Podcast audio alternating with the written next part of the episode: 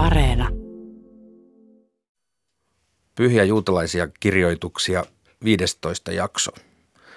Hyvät kuuntelijat, tänään jatkamme, jatkamme epäjumalan palvontaa koskevien säädösten parissa ja paikalla teitä tässä vaikeassa tulkintatehtävässänne tukemassa ovat vanhat ystävämme emeritusprofessori Tapani Harviainen, ylirabbiini Simon Leifson ja filosofian tohtori Riikka Tuori. Tervetuloa. Kiitos. Todellakin jatkamme tätä katkelmaa, jossa ytimenä ja, ja keskeisenä teemana on juutalaisten suhde silloiseen ympäristöönsä, hellenistiseen kulttuuriin ja, ja epäjumalan palvontaan, joksi se ympäristö ja sen ympäristön harjoittamat tavat juutalaisten kannalta tulkittiin.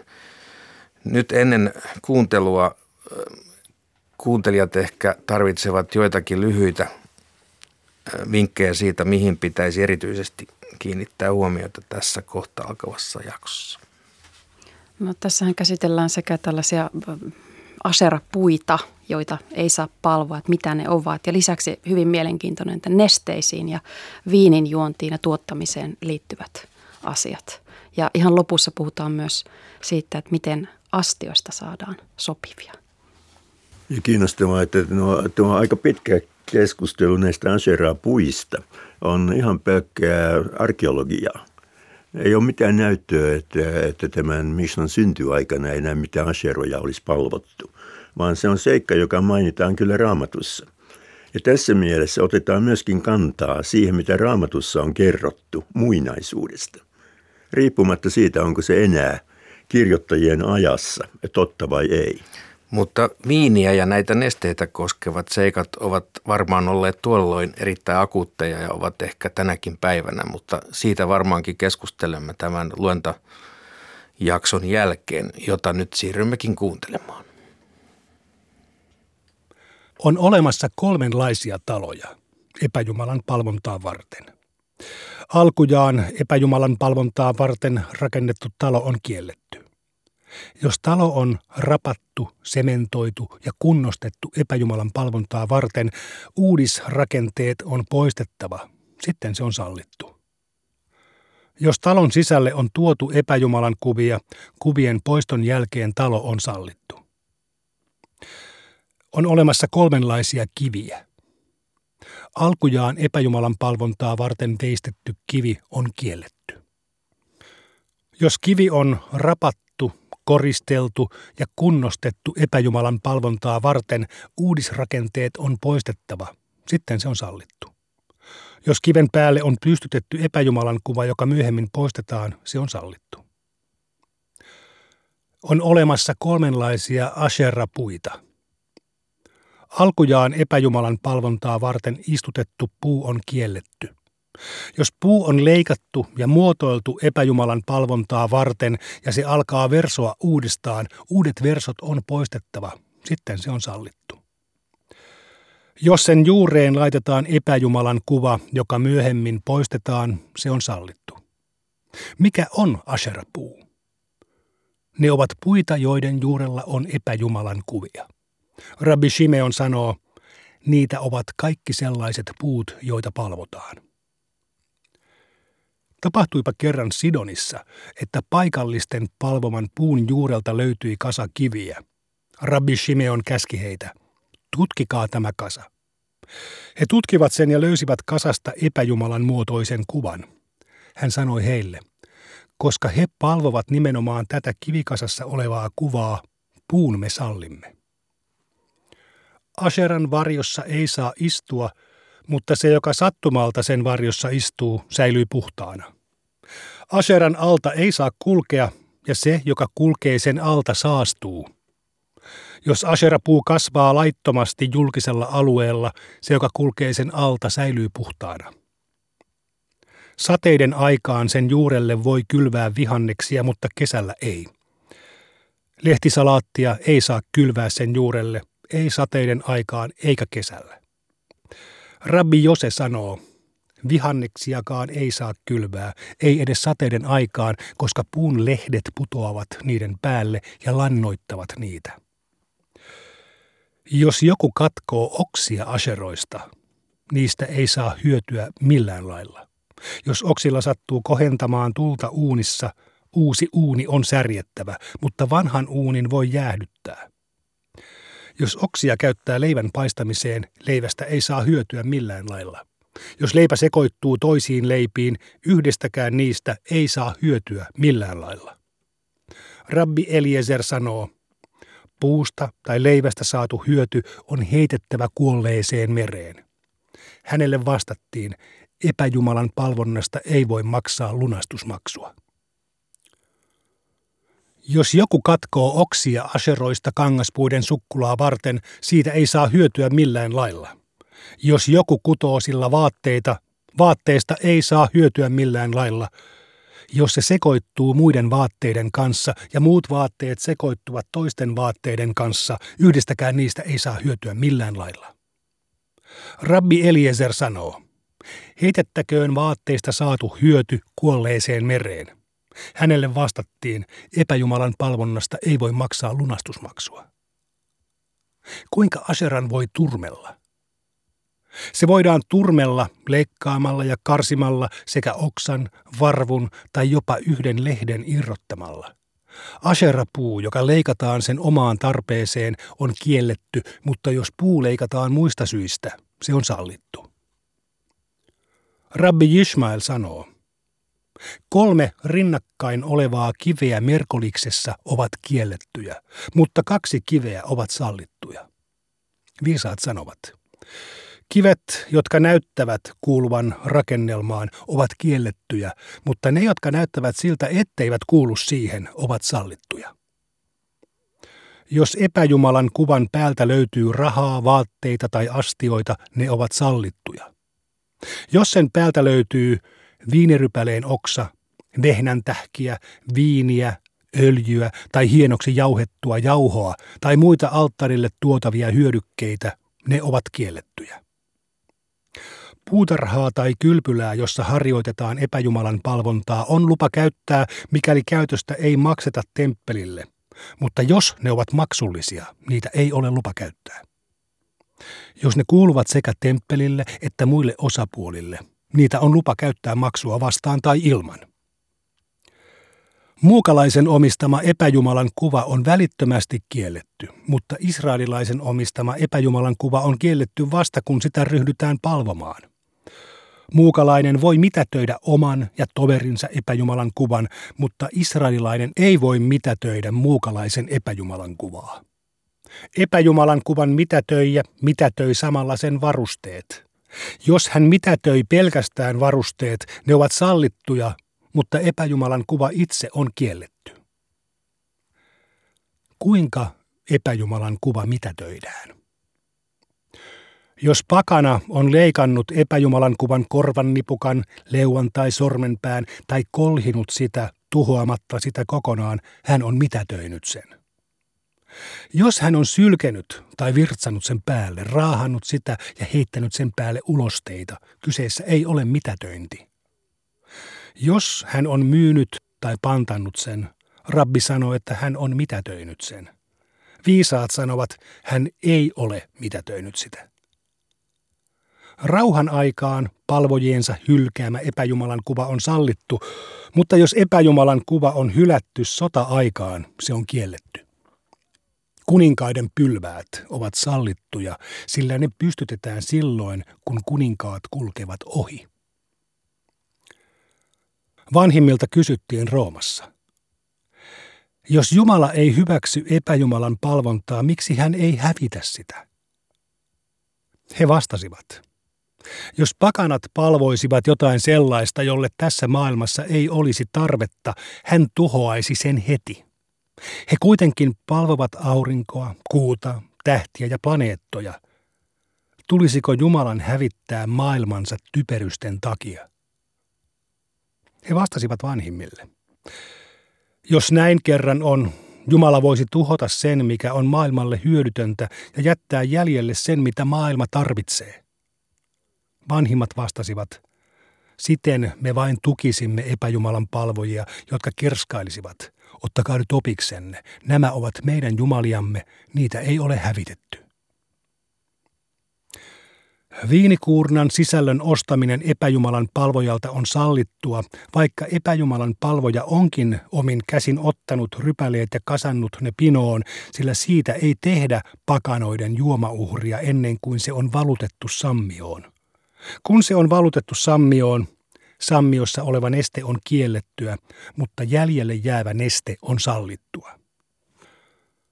Viinikuurnassa olevia rypäleitä saa polkea yhdessä epäjumalan palvojan kanssa, mutta epäjumalan palvojan ei ole lupa korjata rypäle satoa. Israelilainen, joka valmistaa viiniä epäpuhtaassa tilassa. Hänen kanssaan ei tule polkea rypäleitä eikä korjata rypäle satoa, mutta hänen kanssaan on lupa viedä viinikannuja kuurnan ääreen sekä tuoda niitä sieltä pois. Leipuri, joka leipoo epäpuhtaassa tilassa – hänen kanssaan ei saa vaivata eikä muotoilla taikinaa, mutta leipää on lupa viedä myyntiin hänen seurassaan. Jos epäjumalan palvojan nähdään seisovan viinisammion äärellä ja hänellä on panttioikeus siihen, se on kiellettyä. Jos hänellä ei ole panttioikeutta, se on sallittua. Jos hän putoaa sammioon ja kiipeää sieltä ylös, mittailee sitä mittakepillä, huitoo herhiläisen ruoalla pois tai painelee vaahtoavan tynnyrin suulla olevaa vaahtoa alemmas. Kaikki nämä seikat ovat oikeasti tapahtuneet ja niistä on sanottu seuraavaa. Viini tulee myydä pois. Rabbi Shimeon kuitenkin sallisi sen käytön. Epäjumalan palvoja otti kannun ja heitti sen vihoissaan sammioon – Näinkin on kerran tapahtunut. Viini julistettiin sopivaksi. Viinin valmistaminen puhtauden tilassa, epäjumalan palvojaa varten ja viinin sijoittaminen tämän haltuun yleisellä alueella olevaan avoimeen tilaan. Kaupungissa, jossa on sekä epäjumalan palvojia että israelilaisia, tämä on sallittua. Mutta kaupungissa, jossa on pelkästään epäjumalan palvojia, se on kiellettyä, ellei viinille hankita vartijaa. Vartijan ei tarvitse olla paikalla ja vahtia jatkuvasti, vaikka hän välillä menisi ulos ja tulisi takaisin, se on sallittua. Rabbi Shimon Bel El Azar sanoo, epäjumalan palvojan vyöhykkeellä kaikki on saman lain alla. Viinin valmistaminen puhtauden tilassa epäjumalan palvojaa varten ja viinin antaminen tämän haltuun.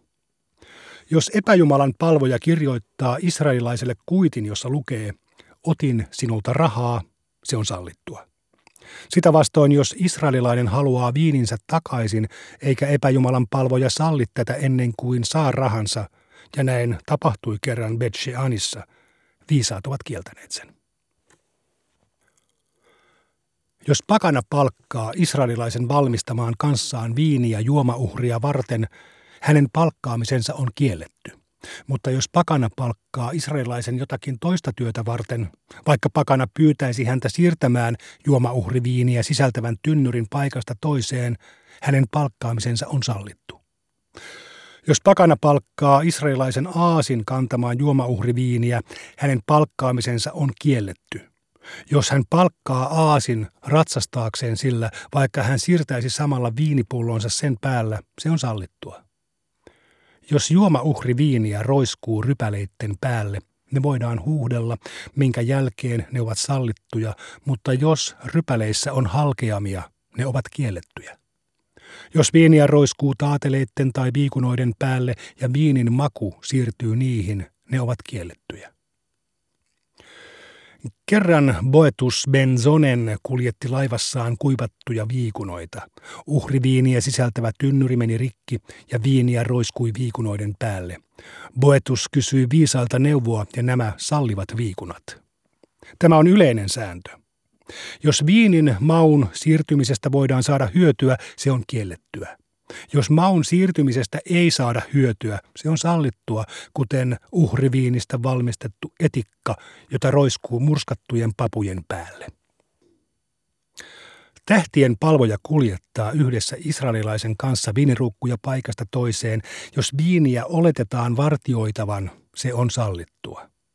Jos pakanalle ilmoitetaan, että israelilainen lähtee pois, Viini on kiellettyä, mikäli pakana ehtii rikkomaan ruukun sinetin, sulkemaan ja kuivaamaan saven. Rabban Shimeon ben Gamaliel sanoo, jos hän ehtii avaamaan ruukun, sulkemaan sen ja antamaan sen kuivua. Se, joka jättää viininsä vaunuihin tai laivaan ja oikotietä pitkin menee kaupunkiin kylpemään, tämä on sallittua. Jos pakanalle ilmoitetaan, että israelilainen lähtee pois, viini on kiellettyä, mikäli pakana ehtii rikkomaan ruukun sinetin, sulkemaan ja kuivaamaan saven. Rabban Shimeon ben Gamaliel sanoo, jos hän ehtii avaamaan ruukun, sulkemaan sen ja antamaan sen kuivua. Jos joku jättää pakanan valvomatta kauppaan jopa niin, että tämä voi vapaasti tulla sisään ja mennä ulos, tämä on sallittua. Jos pakanalle ilmoitetaan, että israelilainen lähtee pois, viini on kiellettyä, mikäli pakana ehtii rikkomaan ruukun sinetin, sulkemaan ja kuivaamaan saven. Rabban Shimeon ben Gamaliel sanoo, jos hän ehtii avaamaan ruukun, sulkemaan sen ja antamaan sen kuivua. Jos israelilainen syö pakanan kanssa saman pöydän äärellä, jättää viinikannun pöydälle tai sivupöydälle ja poistuu paikalta, pöydällä oleva viini on kielletty, mutta sivupöydällä se on sallittu.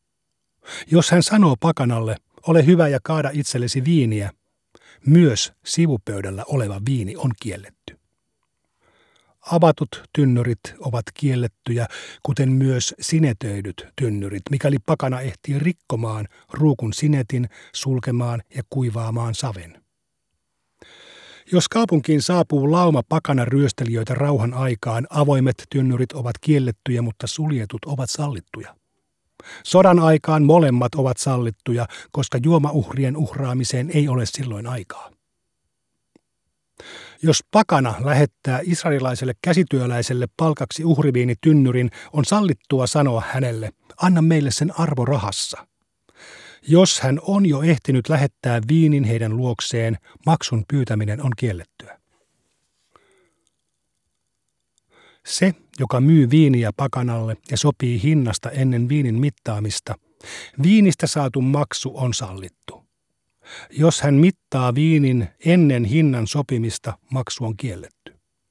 Jos hän ottaa suppilon ja mittaa sillä viiniä pakanan astiaan ja hetken päästä mittaa samalla suppilolla viiniä israelilaisen astiaan niin, että suppiloon jää jäämiä pakanan viinistä, se on kiellettyä.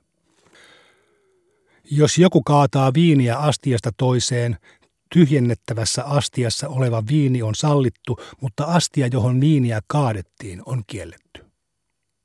Pakanoiden uhriviini on kiellettyä missä tahansa muodossa, sekoitettuna toiseen viiniin tai uhriveteen kaikissa muodoissaan, sekoitettuna veteen tai mikäli se on antamassa juomalle makua.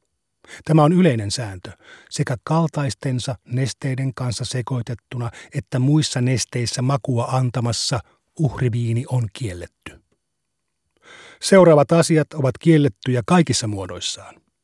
Juomauhriviini, epäjumalan palvonta, sydämen läheltä revityt nahat, kivitetyksi tuleva härkä, kaulasta katkaistava vasikka, spitaalisen tarjoama lintuuhri, nasiirin hiukset, lunastamaton esikoisaasi, maitoon sekoitettu liha, Asaselille lähetettävä syntipukki, temppeli pihalla teurastettavat epäpyhät eläimet – ne ovat kiellettyjä ja tekevät muutkin kielletyiksi kaikissa muodoissaan.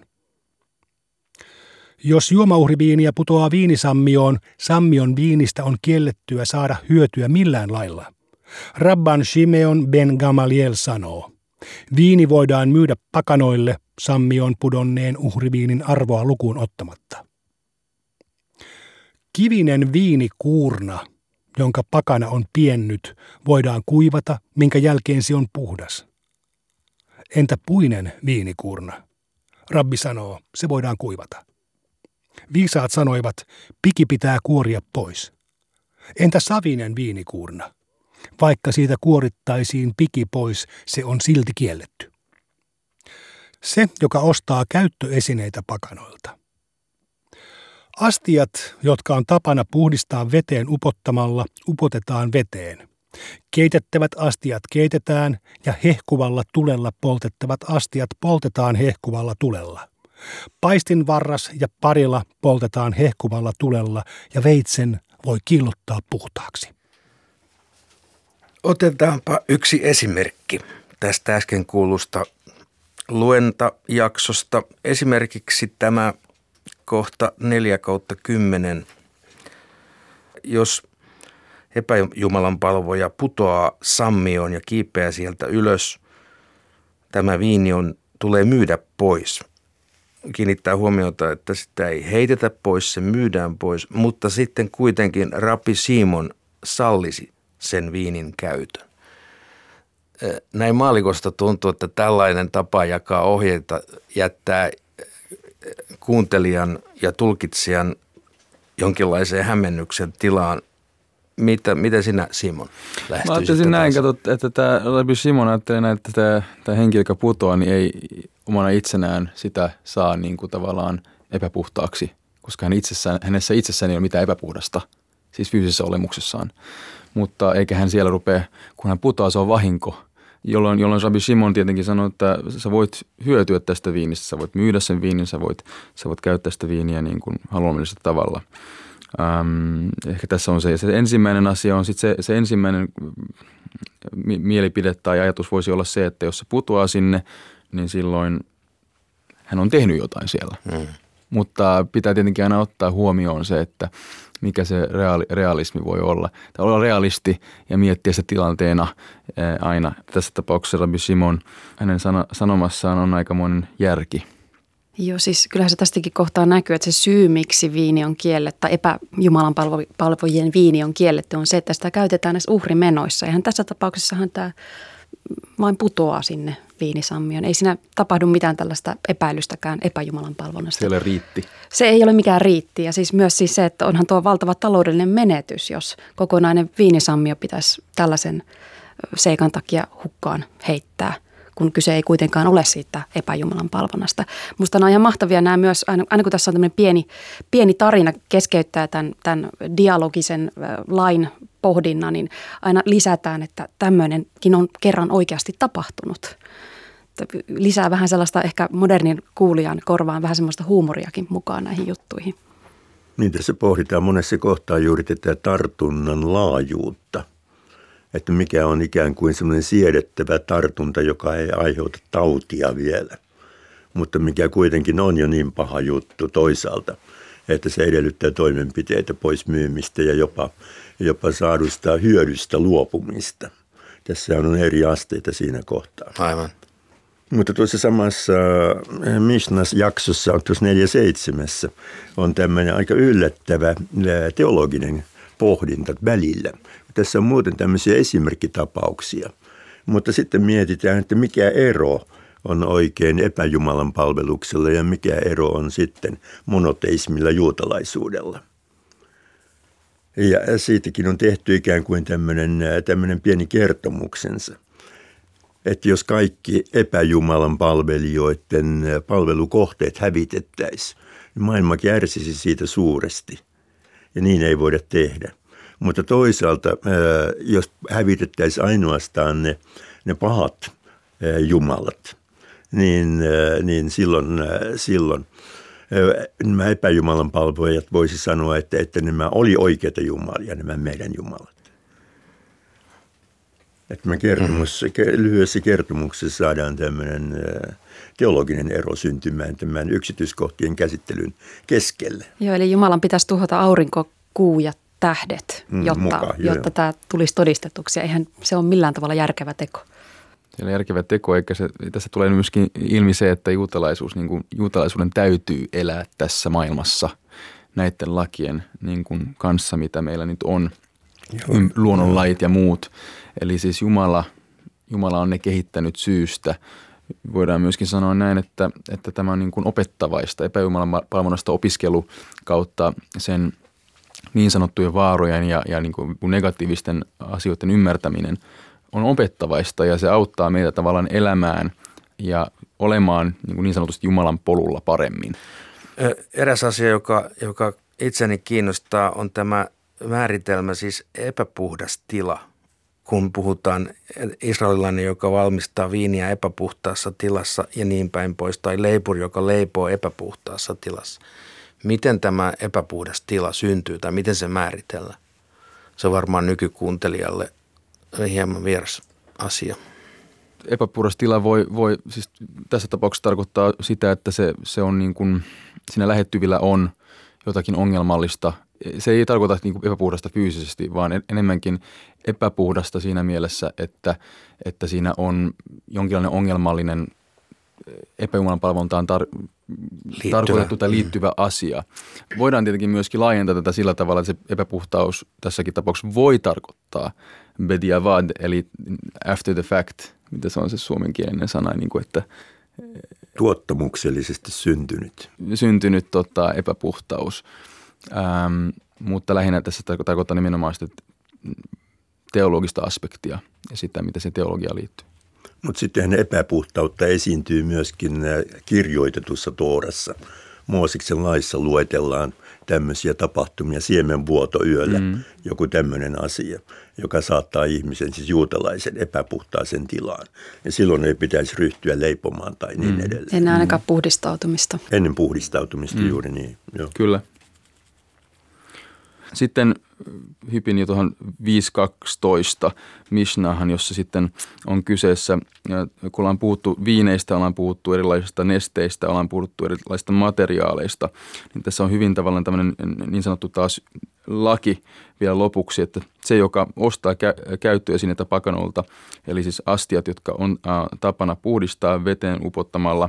Tämä on siis ihan kosher-menetelmä. Näitä tekniikoita siis käytetään edelleenkin. Eli astioita voidaan kosherata – niin tehdä kosheriksi, jos ne ei ole koshereita aikaisemmin, niin ne voidaan tehdä seuraavilla tavoilla. Eli hyvin usein meillä on sellainen käytäntö juutalaisessa laissa, kun puhutaan ruoasta tai ruoan valmistuksesta, niin se, miten astia on tullut epäpuhtaaksi, niin tällä tavoin se myöskin saadaan takaisin puhtaaksi, jolloin kun puhutaan veten upottamisesta, niin silloin puhutaan kiehauttamisesta. Kattilat ja kaikki muut kiehautetaan veteen ja näin saadaan – ne puhtaaksi. Keitettävät astiat keitetään ja hehku, hehkuvalla tulella poltettavat astiat poltetaan hehku, hehkuvalla tulella.